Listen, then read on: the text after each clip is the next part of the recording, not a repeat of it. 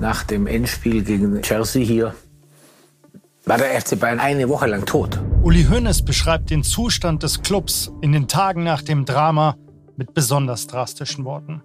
Kein Wunder, katapultierte ihn doch der Abpfiff selbst in komplette Verzweiflung. Ich habe den Uli Hoeneß noch hinter mir gesehen, der lag da so wie in Ohnmacht nach dem Schlusspfiff oder nach dem letzten Elfmeter von Drogba.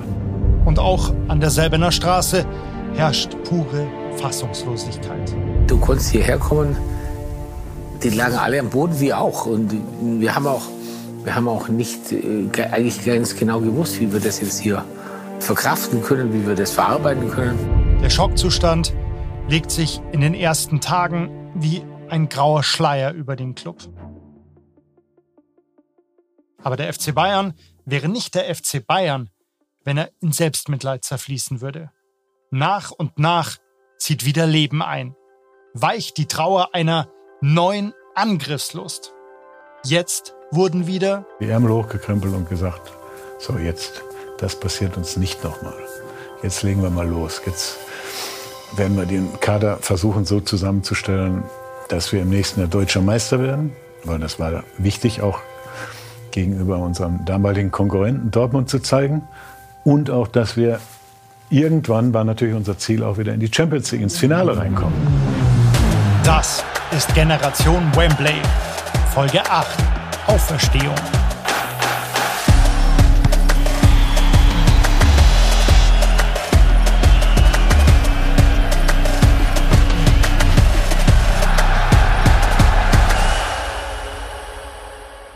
Eine der größten Niederlagen in der Geschichte des Clubs wirkt also nach.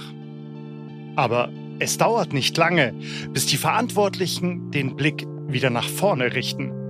Und auch in der Mannschaft tut sich etwas. Thomas Müller hat, glaube ich, eine WhatsApp-Nachricht geschrieben in die Gruppe.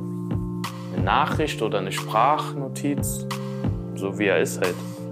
Er hat gesagt, ey Männer, ist alles komplett scheiße jetzt, aber wir haben jetzt wieder eine neue Saison vor uns und dann holen wir uns das Ding nächstes Jahr so in die Richtung, aber auf seine lustige und motivierende Art. Ja, der hat eine WhatsApp da an alle geschickt. Auf die Thomas Müller Art und Weise halt. Aber es zeigt natürlich einem, wie sehr auch Thomas Müller ja, das belastet oder nicht, also sagen wir so, auch motiviert, dann das auch wieder besser zu machen. Thomas war damals der erste Spieler, der irgendwie reingeschrieben hat. Da hast du richtig gemerkt, so, pff, okay, wir haben es verkackt, aber wir kommen wieder.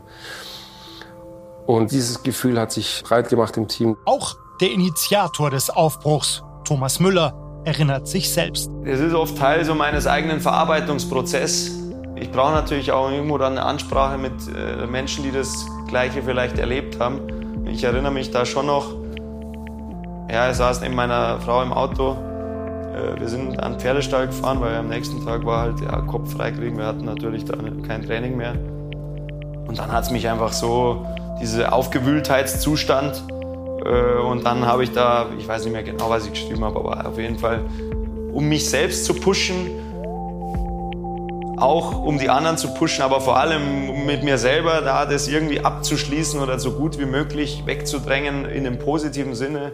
Äh, so ungefähr habe ich, äh, glaube ich, halt an so eine Art und Weise geschrieben, so war das größte Unglück, was da über uns hereingebrochen ist, aber ja, wir werden zurückschlagen.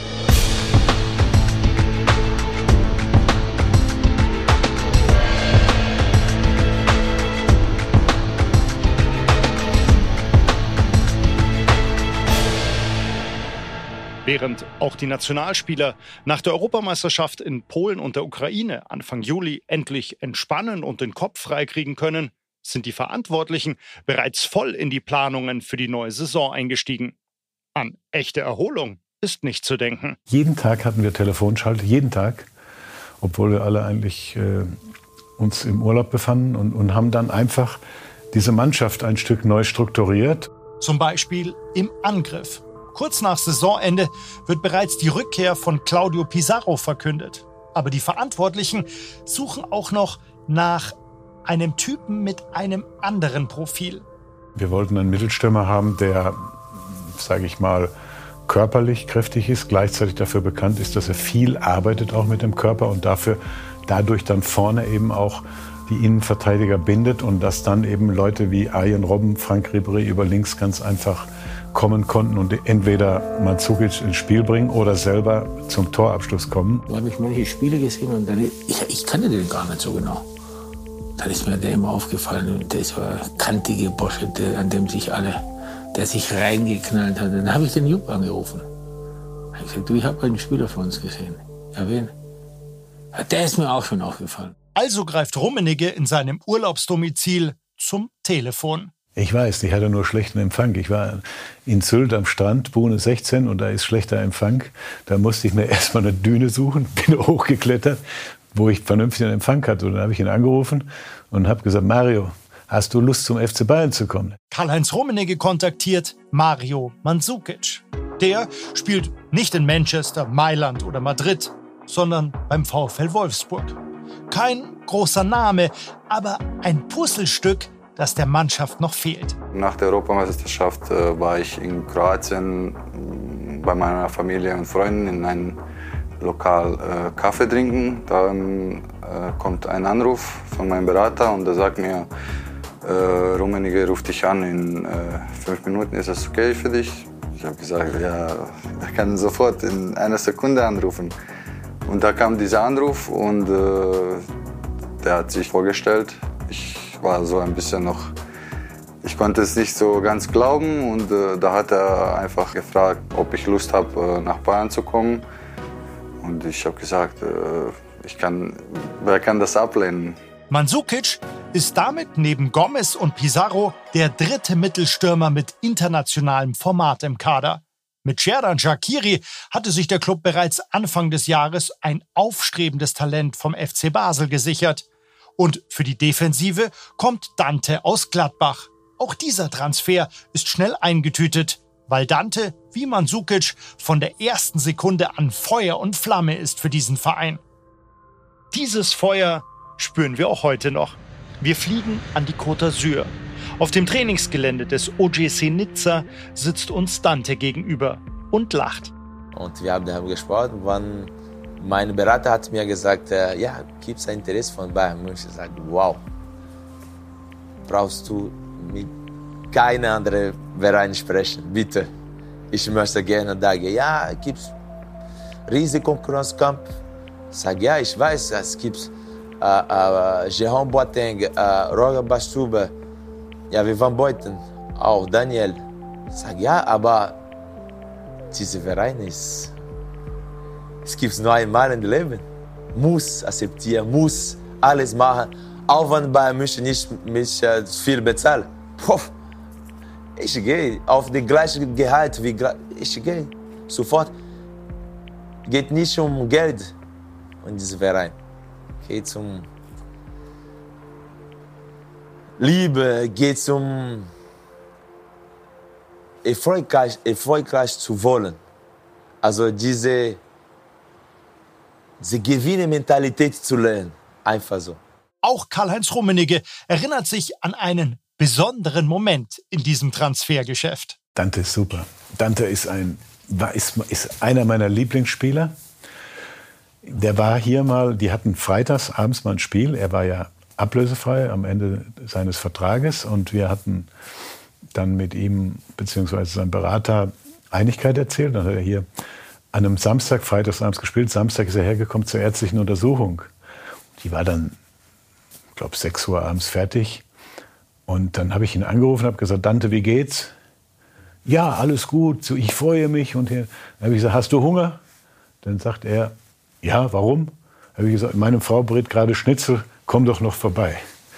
Dann kam er noch und äh, hat Schnitzel mit Bratkartoffeln noch gegessen und ist dann anschließend wieder nach Hause gefahren. Dante kommt wie Mandzukic nicht als großer Name nach München, aber als gestandener Spieler, der sofort eine Führungsrolle einnimmt. Was für eine Person er ist, was für ein großes Herz er ist. Er war einer, der mich irgendwo auch geführt hat. Da auf der linken Seite war ja mein Companiero als Innenverteidiger. Und der hat mich da unterstützt, unterstützt, geführt, lautstark, auch jetzt auch verbal Und außerhalb vom Platz, was für ein Mensch, ich war bei dem zu Hause, ähm, da gab es ab und zu Live-Musik, brasilianische, dann gegrillt. Ah, super, super, super. Dante, Wahnsinn. Und auch in der Kabine kommt Dante sofort gut an. Ein Herzensmensch und lustig, immer Spaß, immer fröhlich. Jeden Tag kam der mit einem Lächeln in die Kabine, jeden Tag.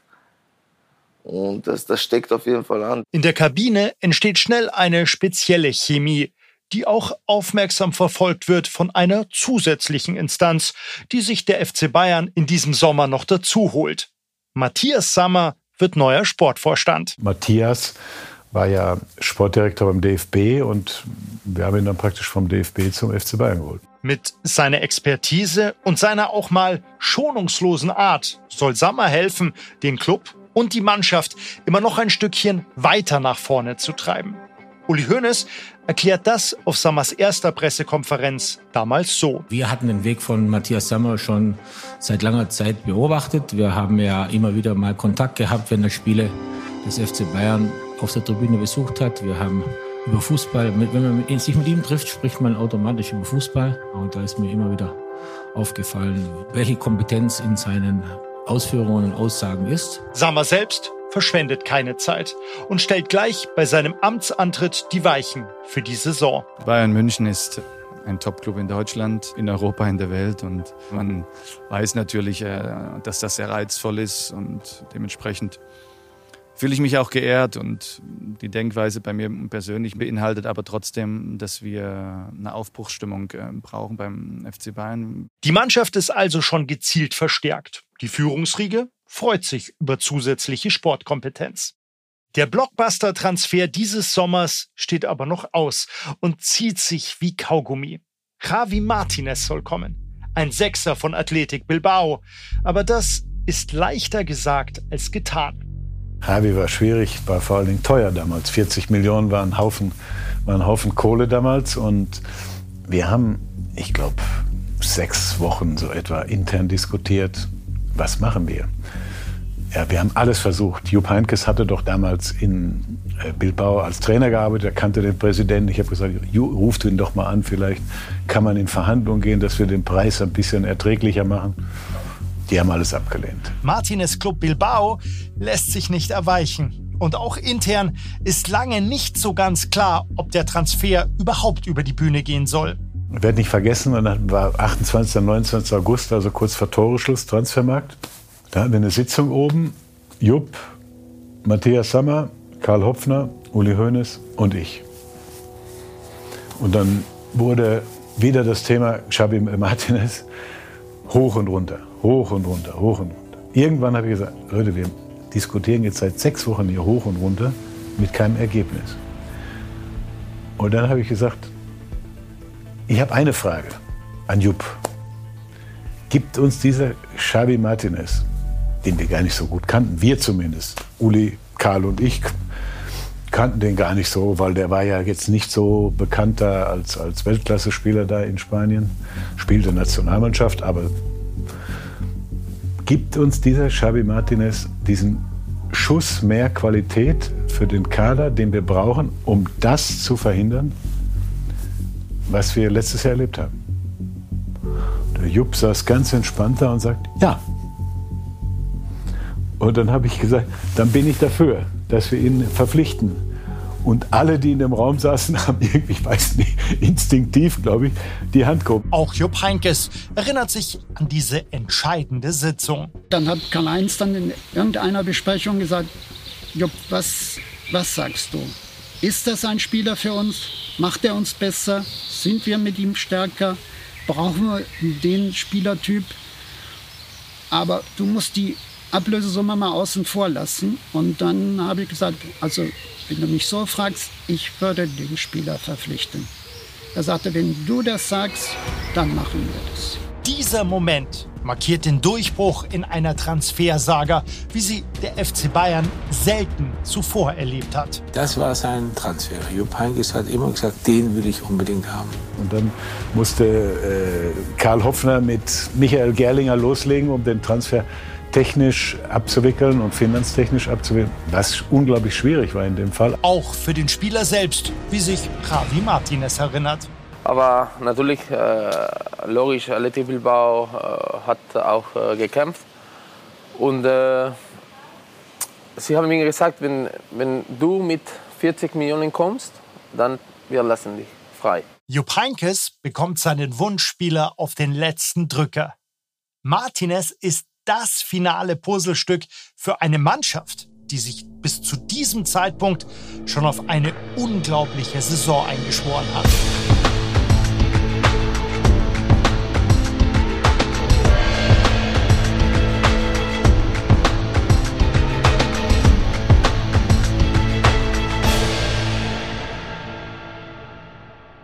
Thomas Müllers anfangs erwähnte Nachricht in der WhatsApp-Gruppe war der eine wichtige Impuls. Der andere kommt von Trainer Jupp Heinkes. Dabei hatten vor der Saison viele schon dessen Abschied befürchtet. Wir wurden nicht Meister, wir wurden wieder nicht Meister. Wir wurden, haben das Champions League-Finale verloren und haben eine Abreibung kassiert im Pokalfinale. Also da geht es ja dann manchmal auch ums Wie, um das Gefühl. Also wir haben von unserem Rivalen, der uns letztes Jahr schon die Meisterschaft weggeschnappt hat, haben wir die haben uns gedemütigt, in Anführungszeichen. Also kann man auch weglassen, kann man auch ein Ausrufezeichen dahinter machen. Äh, dann ist natürlich schon die Frage im Raum im FC Bayern Kosmos, ist denn dieser Trainer der Richtige? Äh, und ich glaube, dass da schon auch diskutiert wurde, äh, auch intern. Jupp Heynckes, äh, da war zu einer Zeit lang, habe ich mal gedacht, vielleicht geht er, vielleicht hört er auf nach dieser deftigen oder schwierigen Situation. Aber für den Trainer ist gerade diese schwierige Situation eine neue Herausforderung. Ich habe das knallhart persönlich für mich analysiert und, äh, und später dann auch mit der Mannschaft. Ein Aufgeben gibt es einfach nicht. Ja? Und, äh, und das, ist, das ist eben das Besondere am, am FC Bayern. Was, was wichtig war, das war am ersten Tag im Auditorium an der Sebener Straße habe ich, habe ich die Mannschaft zusammengeholt und dann habe, habe ich das Signal gegeben, so Leute, wir haben, sind dreimal Zweiter geworden. Ich sage euch eins, wir müssen daraus lernen und wir werden, wir werden uns anders präsentieren und wir werden erfolgreicher spielen. Auch Thomas Müller erinnert sich an diese Ansprache auf die Thomas Müller Art und Weise. Jupp Heynckes war ja jetzt auch kein Jungspund mehr, auch zu dieser Zeit. Hat schon viel erlebt, aber wie geht jetzt der mit so einer Situation um? Und was uns da richtig gepackt hat, war, dass dieser Jupp Heynckes, natürlich hat er auch im Urlaub Zeit gehabt, Kraft zu tanken, aber der hat gesprüht. Es war extrem motivierend. Er hat die, die Richtung ganz klar vorgegeben und es war extrem viel Energie von seiner Seite aus da. Und das haben wir gut aufgenommen. Bei den Neuen kommt diese Energie sofort an, wie uns Mario Mandzukic verrät. Aber ich glaube, das war auch sehr wichtig, äh, wo ich gekommen bin. Ich habe gesehen, dass die äh, ersten erste zwei Trainings, ich habe sofort gesehen, oh, die sind, äh, die sind jetzt schon wieder hungrig, die wollen jetzt wieder zeigen, dass die, dass die das können. Das hat man ge gespürt sofort. Egal, mit wem wir sprechen. Alle Spieler bestätigen uns diese unbändige Motivation und diesen außergewöhnlichen Willen, der sich in der Mannschaft breit macht. Vom ersten Tag an in dem Sommer 2012, Trentino waren wir, glaube ich, da war es von ersten Tag an Vollgas und keine Zweifel mehr. Und dann haben wir nicht, äh, wie gesagt, ich rede für mich, aber ich rede eigentlich für die ganze Mannschaft. Es war vom ersten Tag an, okay, was letztes Jahr passiert ist, dieses Jahr geben wir Vollgas und wir machen alles und wir gewinnen alles. Wie wir da gearbeitet haben, unfassbar. Unfassbar. Als wäre das Champions League-Finale in, in zwei Wochen. In zwei Wochen. So gefühlt war das Ziel so klar gesteckt, dass wenn es morgen da ist, dass wir das morgen packen. Obwohl das so ein, noch so ein weiter Weg ist bis dahin. Die deutschen EM-Fahrer steigen erst nach dem Trainingslager in Trentino in die Vorbereitung ein und gehen gleich mit auf die anstehende Asienreise. Das muss man sich mal vorstellen. Und da haben wir in China haben wir trainiert, morgens früh haben wir im physischen Bereich eine Stunde trainiert, dann um 11 Uhr wieder, nachmittags. Ja, keiner hat gemocht, keiner hat ein Wort gesagt. Im Gegenteil. Und da habe ich schon gemerkt, wir sind auf dem richtigen Weg. Man hat schon gemerkt, so dieses nochmal so ein paar Prozent mehr wollen alle geben, um einfach dieses Ziel, wir wollen nochmal in dieses Finale. Dieses Finale steht uns zu, dieser Titel. Wir haben den verdient. Da war natürlich auch dann wichtig, Jupp Heinkes, Matthias Sammer, ähm, Peter Hermann, Tapper, einfach der ganze, ganze Umkreis war wichtig. Die haben das halt sehr, sehr gut moderiert, dann auch für die neue Saison. auch sehr klar von Anfang an auch das Training, auch was sie erwarten. Und ich glaube, das war schon der Schlüssel, so von Anfang an ganz klar. Auf eine Sache legt Heinkes ganz besonderen Wert. Die Defensive muss stabiler werden. Und dafür sind nicht nur die verpflichteten Martinez und Dante zuständig. Auch die Offensiven müssen ihre Rolle annehmen. Der Trainer nimmt sich also Franck Ribéry und Ian Robben zur Brust. Liebe Leute, Individualismus ist wunderbar. Jeder hat bei mir alle Freiheiten. Aber, und das habe ich dann auch zwei Spielern ganz klipp und klar vor versammelter Truppe gesagt, wenn ihr nicht nach hinten arbeitet, wie ihr nach vorne spielt, spielt er bei mir nicht. Und die beiden Superstars verstehen schnell. Der hat nur darauf geachtet, wie eine Mannschaft nach vorne und nach hinten.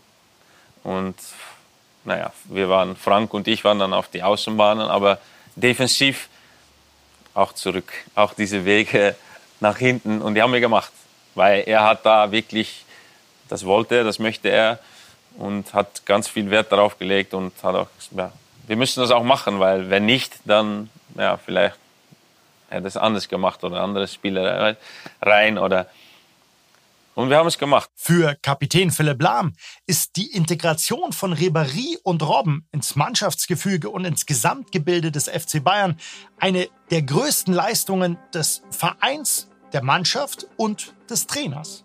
Wenn ich jetzt an Frank und Ayen auch denke, zwei internationale Spieler, zwei Top-Stars sozusagen, die sich aber zu 100 Prozent identifiziert haben mit dem Verein, mit der Mannschaft, wo man gespürt hat auch von den beiden, dass das ihre Mannschaft ist.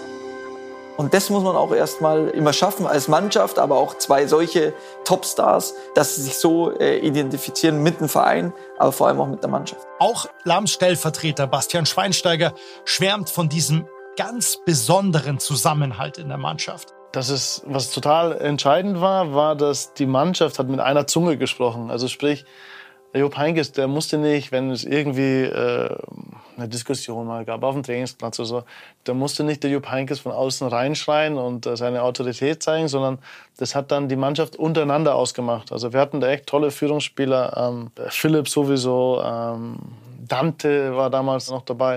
Und dann hast du natürlich auch die kreativen Spieler noch gehabt, wie Arjen und Frank, die musstest du natürlich auch mitnehmen. Am Ende des Tages schießen die, die beiden dir die wichtigsten Tore und machen die, die, den Unterschied. Aber Heinkes hat nicht nur seine Stars und Führungsspieler im Blick, sondern das große Ganze. Das hat er exzellent gemacht.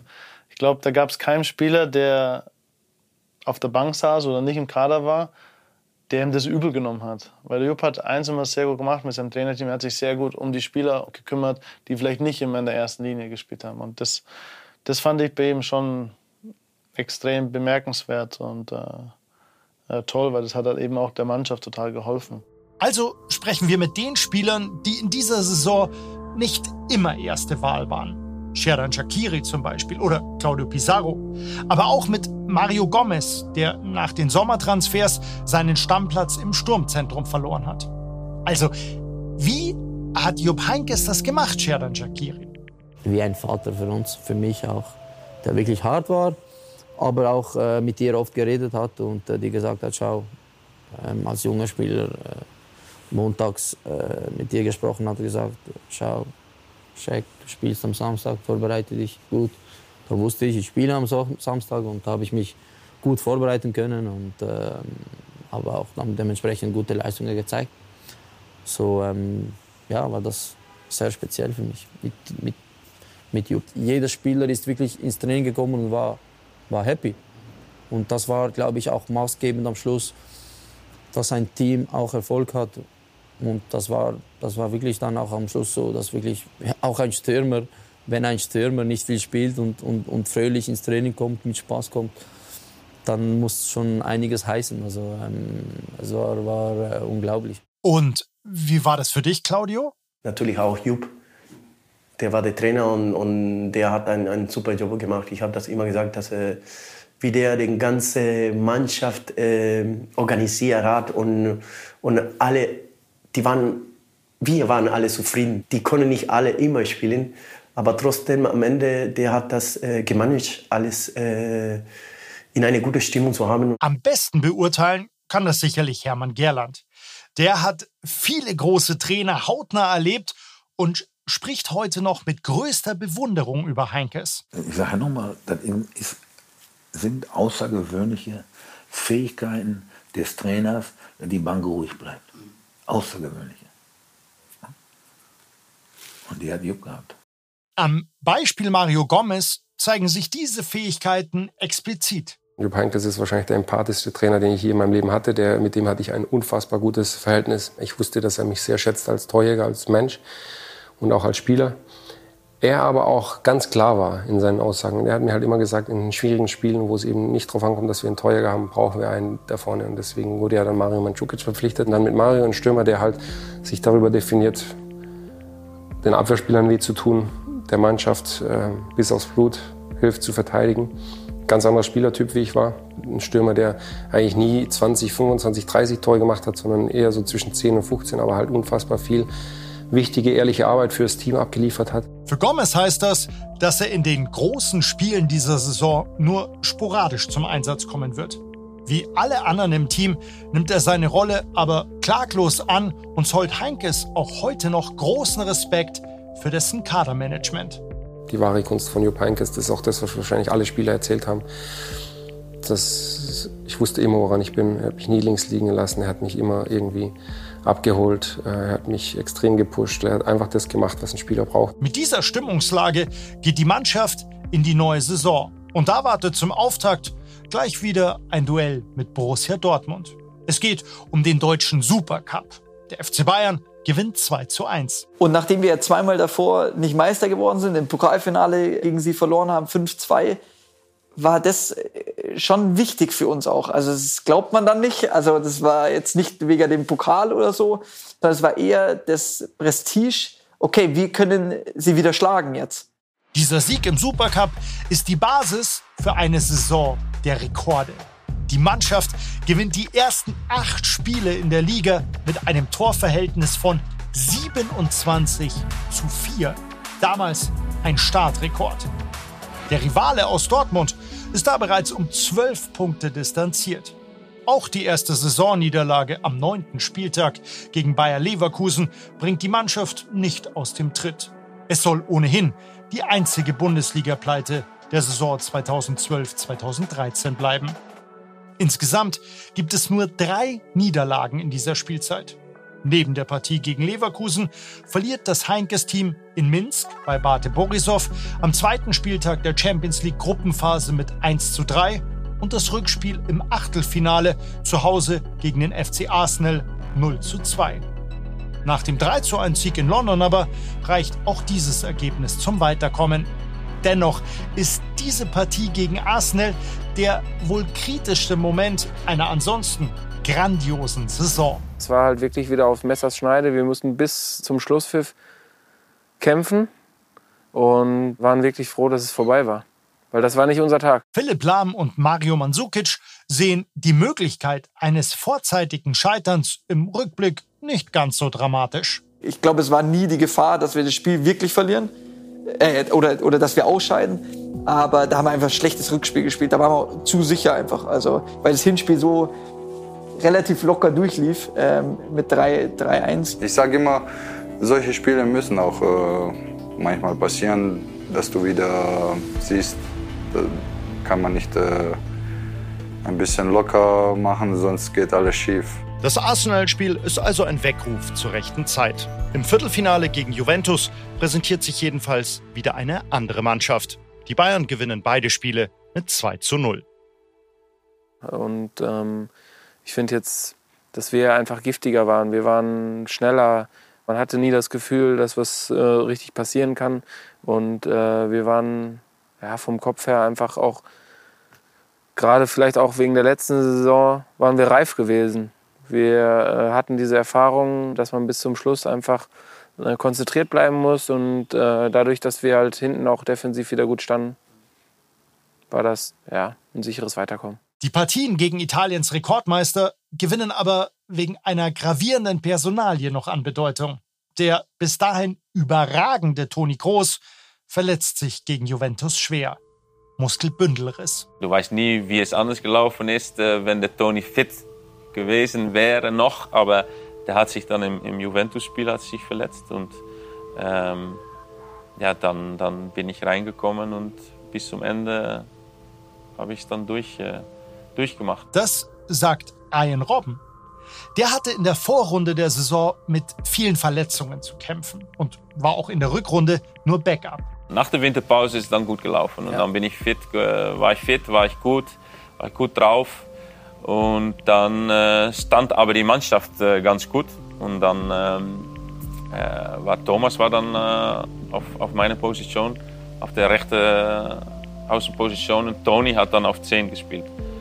Und ja, ich musste da halt ein klein bisschen Geduld haben.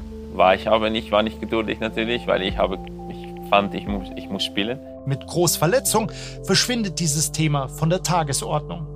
Und dass es auch in dieser anderen Formation funktioniert, werden die Halbfinalspiele gegen den FC Barcelona zeigen. Für so einen Titel braucht es aber auch immer diese signifikanten Momente und meistens sind es nicht die Finals. Das äh, gibt einfach so Spiele, wo du, wo du Sachen für dich entscheiden kannst, die sofort funktionieren. Das war zum Beispiel bei den Spielen gegen Barcelona der Fall gewesen. Bei der Nationalmannschaft zum Beispiel gegen Brasilien. Das kann man eigentlich damit so ein bisschen vergleichen. Und dass wir in zwei Spielen 7 zu 0 gewinnen, das hätte vorher niemand geglaubt.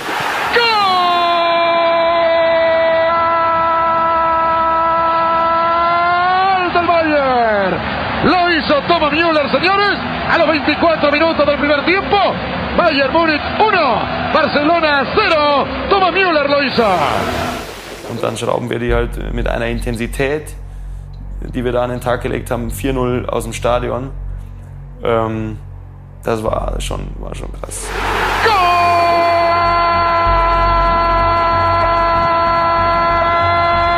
del Bayern. Lo hizo Gómez, señores. Para eso sí, dentro del área Gómez. Señoras y señores, a los tres minutos y medio, casi cuatro, segundo gol del equipo alemán. Bayern 2, Barcelona 0. Juárez es el que no tiene corbata, que recién cortaron otra vez. Du hast einfach am Platz gemerkt, auch wie die Fans, wie die Fans uns da durchgepeitscht haben. Die, die Allianz Arena anbrennen, kann ich mich wirklich noch gut erinnern. Und dann, wie wir, ich glaube, das Spiel einfach dominiert haben, wie wir da aufgetreten sind, wie wir dann aber auch zielstrebig nach vorne gespielt haben und nicht aufgehört haben nach dem 1-0, nach dem 2-0, nach dem 3-0, sondern noch das vierte draufgelegt haben. Und wie wir das genossen haben, aber auch mit unseren Fans, glaube ich, in diesem Moment, weil die einfach uns da irgendwo durchgetragen haben in diesem Spiel. Ähm, das, das, das war schon, schon glaube ich, ein sehr besonderer Abend. Da habe ich gesehen, wie hungrig wir sind, wie wirklich hungrig wir nach, dieser, nach diesem Champions League-Titel sind. Rubén, Rubén, atención, buena cortina. Rubén viene. ¡Gol!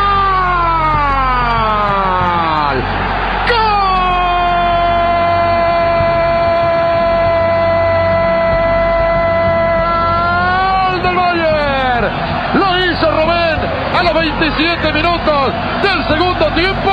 Se fueron todos para adelante. Había olor a tercero, señores. Tres para el Bayern, cero para el Barça. Ich war nach dem Spiel, gehst du nicht gleich ins Bett und schläfst. Da hast du noch hier Adrenalin und ich habe mal das ein oder andere Mal bin ich halt zum Charles Schumann, um dann noch meine Bratkartoffeln zu essen oder die Apfelscholle zu trinken. Und ich bin reingegangen und auf einmal sind alle aufgestanden und haben applaudiert. Und der Charles hat mir gesagt, das hat es noch nie gegeben, das hat es noch nie gegeben. Und äh, das kann mich erinnern. Also das Spiel, glaube ich, da haben wir ganz München verzaubert. Äh, ja. Und die Stimmung in der Allianz Arena, die war echt Wahnsinn. Das hat man richtig gemerkt, so diese Druckwelle von den Fans. bei jeder Aktion. Äh, und das war, das war unfassbar. Che viene Alaba, Alaba, Alaba, viene oh, Müller.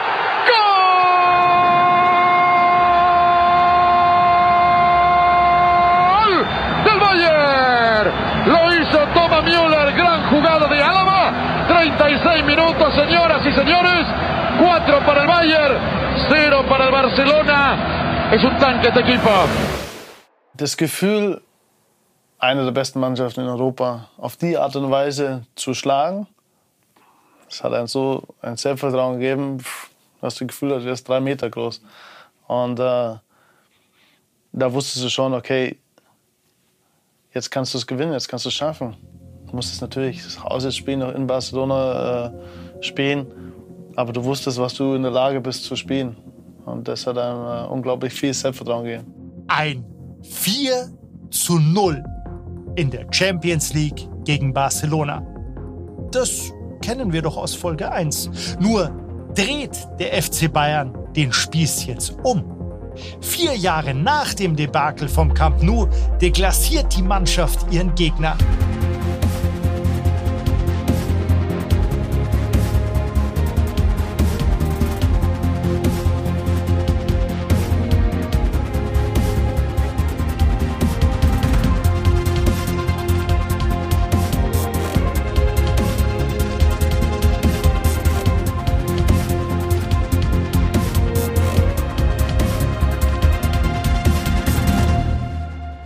Es ja gar nicht glauben können, ja, dass wir Barcelona im Halbfinale 4-0 besie- besiegt haben. Und trotzdem sind wir dann nach Barcelona mit so einem Schuss Demut. Wir hatten ein bisschen Angst, Sorge, dass die uns jetzt, nachdem sie in München verprügelt worden sind, dass sie jetzt alles daran legen werden, uns am nächsten Tag in Barcelona zu verprügeln und dann aus einem 4-0 etwas zu machen, was im Fußball schwierig ist, aber leider auch nicht unmöglich. Karl-Heinz Rummenigge spricht aus, was viele nach dem Hinspiel wohl noch dachten. Das Ding ist noch nicht vorbei und Barca jederzeit in der Lage, im eigenen Stadion ein Feuerwerk abzubrennen.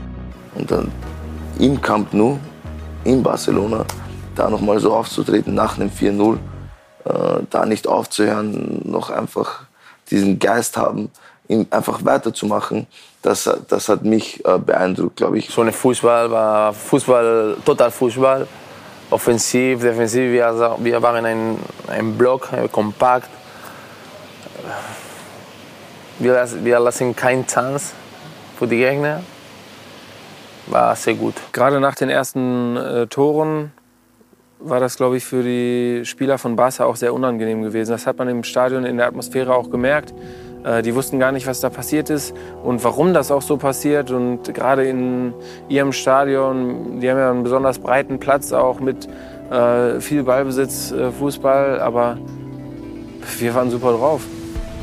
Wir haben die niedergerannt und das in einer Art und Weise, wie ich das selten erlebt habe. Dafür geht der Trainer auch ein gewisses Risiko ein. Gleich sechs Spieler werden bei einer weiteren gelben Karte fürs Finale gesperrt. Jupp Heynckes lässt trotzdem vier von ihnen spielen. Auch Bastian Schweinsteiger. Ich saß ja manchmal äh, im Bus mit dem Tiger hinten in der letzten Reihe auf dem Weg zum Flughafen und so. Und der Tiger, der konnte es nicht glauben. Der hat gesagt, Basti, ich habe dem Jupp tausendmal gesagt, lass die nicht spielen, lass die draußen, nicht, dass was passiert und Ding. Aber der Jupp sagt, nein, nein, die wissen, was sie zu tun haben, die müssen sich gut benehmen, dann passiert auch nichts. Aber wir müssen das Spiel in Barcelona gewinnen. Und der Tiger hat auch gesagt, einer der schönsten Momente war, als du vom Platz gegangen bist, beim Stand von 3-0 und keine gelbe Karte bekommen hast. Das hat gesagt, da war er recht glücklich, der Tiger.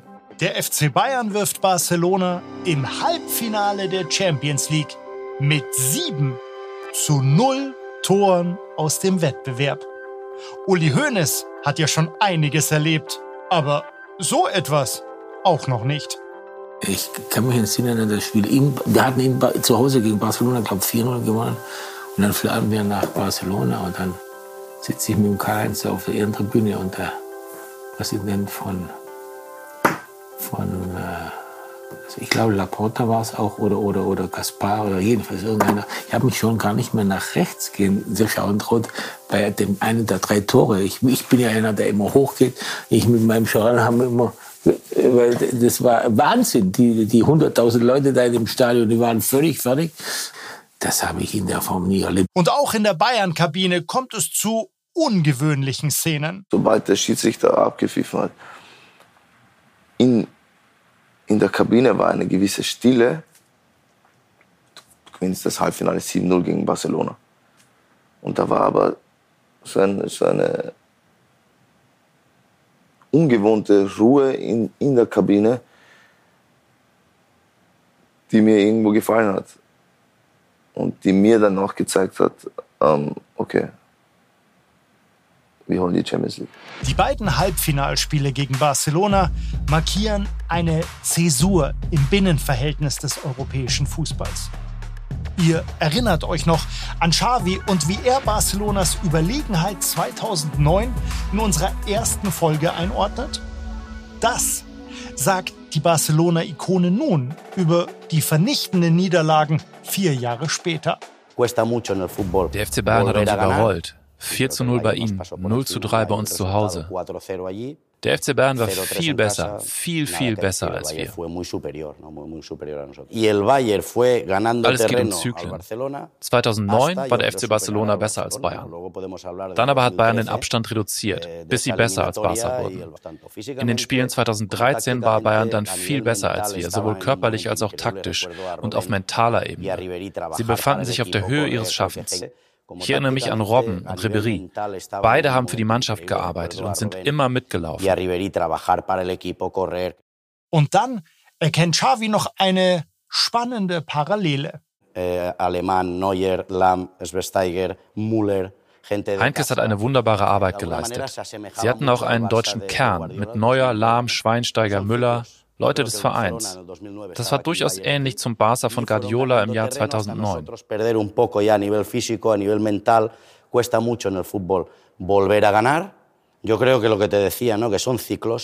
Nach einer 0 zu 4 Niederlage denkt man beim FC Bayern, was ist los? Was fehlt uns? Neue Spieler? Neuer Trainer? Ein Generationenwechsel?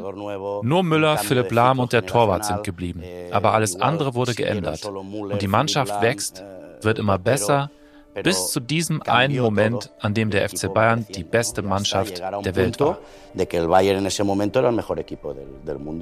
Und so schließt sich nach einer fulminanten Machtdemonstration der Kreis im Camp Nou.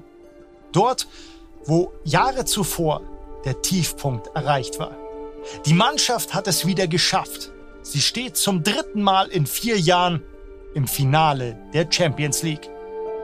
Aber da wartet Jetzt nicht wieder eine Defensivmaschine aus dem europäischen Ausland, sondern ausgerechnet der neue Rivale aus der Bundesliga, Borussia Dortmund.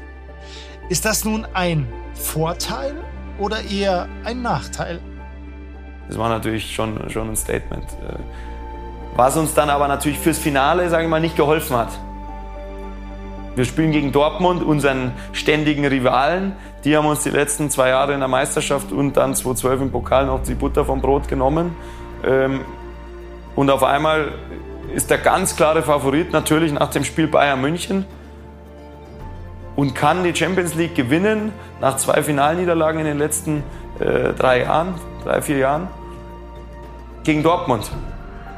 Stell dir mal vor, der Dortmund gewinnt dieses Champions League-Finale, da wäre ja die Bayern-Welt schon wieder zum Einsturz äh, gebracht worden. Und diesen Druck, den haben wir natürlich auch gespürt, auch in London. Es wäre leichter gewesen, sage ich mal, vom Kopf her, ähm, gegen Real, glaube ich, zu spielen, als gegen Borussia Dortmund. Aber wir hatten mit denen noch eine Rechnung offen. Ich dachte, gegen Dortmund kann man leichter gewinnen, mhm. weil die kennen wir und wir waren in dem Jahr auch Meister geworden. Insofern habe ich das schon so gedacht, aber Sie wissen ja, ein Endspiel ist immer eine ganz besondere Situation, die, die du nicht vorher simulieren kannst. Und so war es ja auch.